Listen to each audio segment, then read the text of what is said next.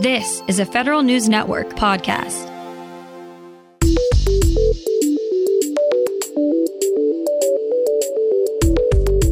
Coming up on today's Federal Newscast, the Defense Secretary looks to Mike Bloomberg for advice on innovation.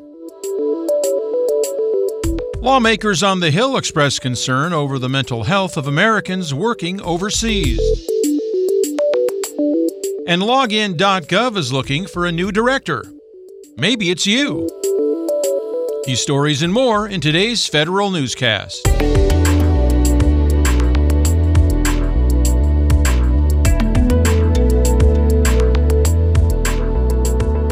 Welcome to today's episode of the Federal Newscast. I'm Peter Maserlian, in for Eric White. The Veterans Affairs Department is rethinking employee pay and benefits as it faces record turnover. Federal News Network's Jory Heckman has more. The VA is rolling out a 10-year human infrastructure plan aimed at improving retention and recruitment. Among its provisions, the VA is permanently raising the salary cap for employees who qualify for a $500 a month child care subsidy. The Biden administration has also authorized the VA to pay retention incentives of up to 50% of an employee's base salary. VA Secretary Dennis McDonough says the agency is dealing with its highest rate of turnover for nurses in the past 15 years. Jory Heckman, Federal News Network. Former New York Mayor Mike Bloomberg will serve as the new chairman of the Defense Innovation Board, the once influential board previously led by Google co-founder Eric Schmidt.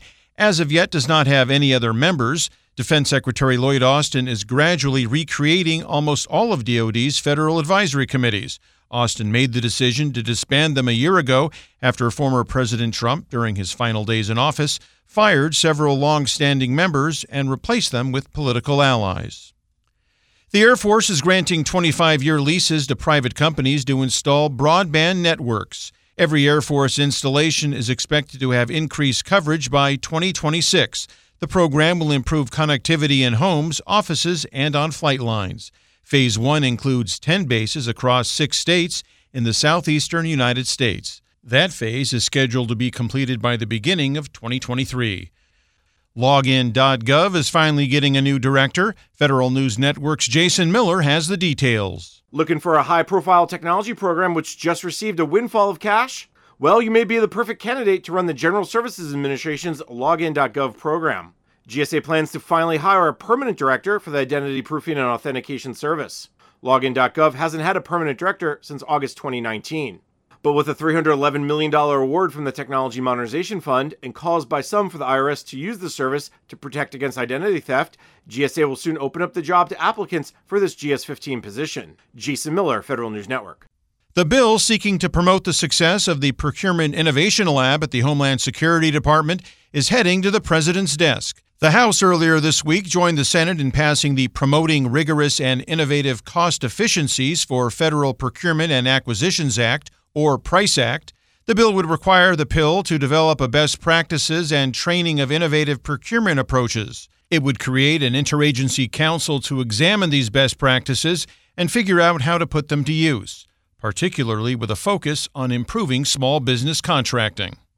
Top Democrats on the House Foreign Affairs and Oversight and Reform Committees are seeking a review of mental health services available to State Department employees serving abroad.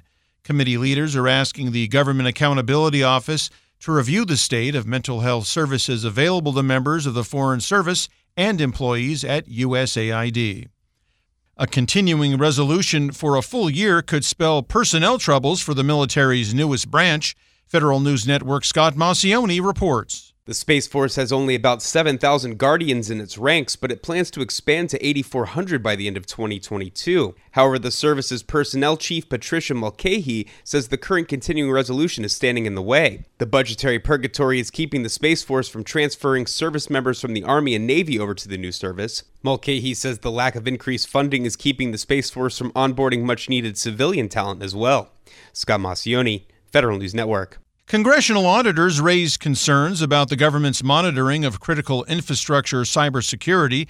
Lead agencies for 9 critical sectors have not taken any steps to determine whether those sectors have adopted a cybersecurity framework. That's according to the Government Accountability Office. The neglected sectors include dams, emergency services, and nuclear reactors. GAO says it's crucial for sector risk management agencies to monitor cybersecurity and determine what improvements can be made. Lawmakers asked the White House for details on a key national security initiative. Federal News Network's Justin Doubleday reports. It's been 1 year since President Biden directed agencies to take actions to strengthen the national security workforce. But details on that effort are scarce. Democrats on the House Intelligence Committee are asking the White House to publish reports from an interagency working group leading the initiative. They say the group's efforts to boost diversity, equity, and inclusion across the national security workforce are especially important and should be public knowledge. Justin Doubleday, Federal News Network. The White House's Office of Science and Technology Policy is looking to update its National Artificial Intelligence Research and Development Strategic Plan and is looking for feedback on what to change or remove. OSTP is issuing a request for information asking how an updated strategy can address underrepresentation of certain demographics in the AI workforce and how to address topics like equity and AI bias. The Trump administration released the latest version of the AI R&D strategy in 2019. Find these stories and more at federalnewsnetwork.com. For the Federal Newscast, I'm Peter Masurlian, in for Eric White.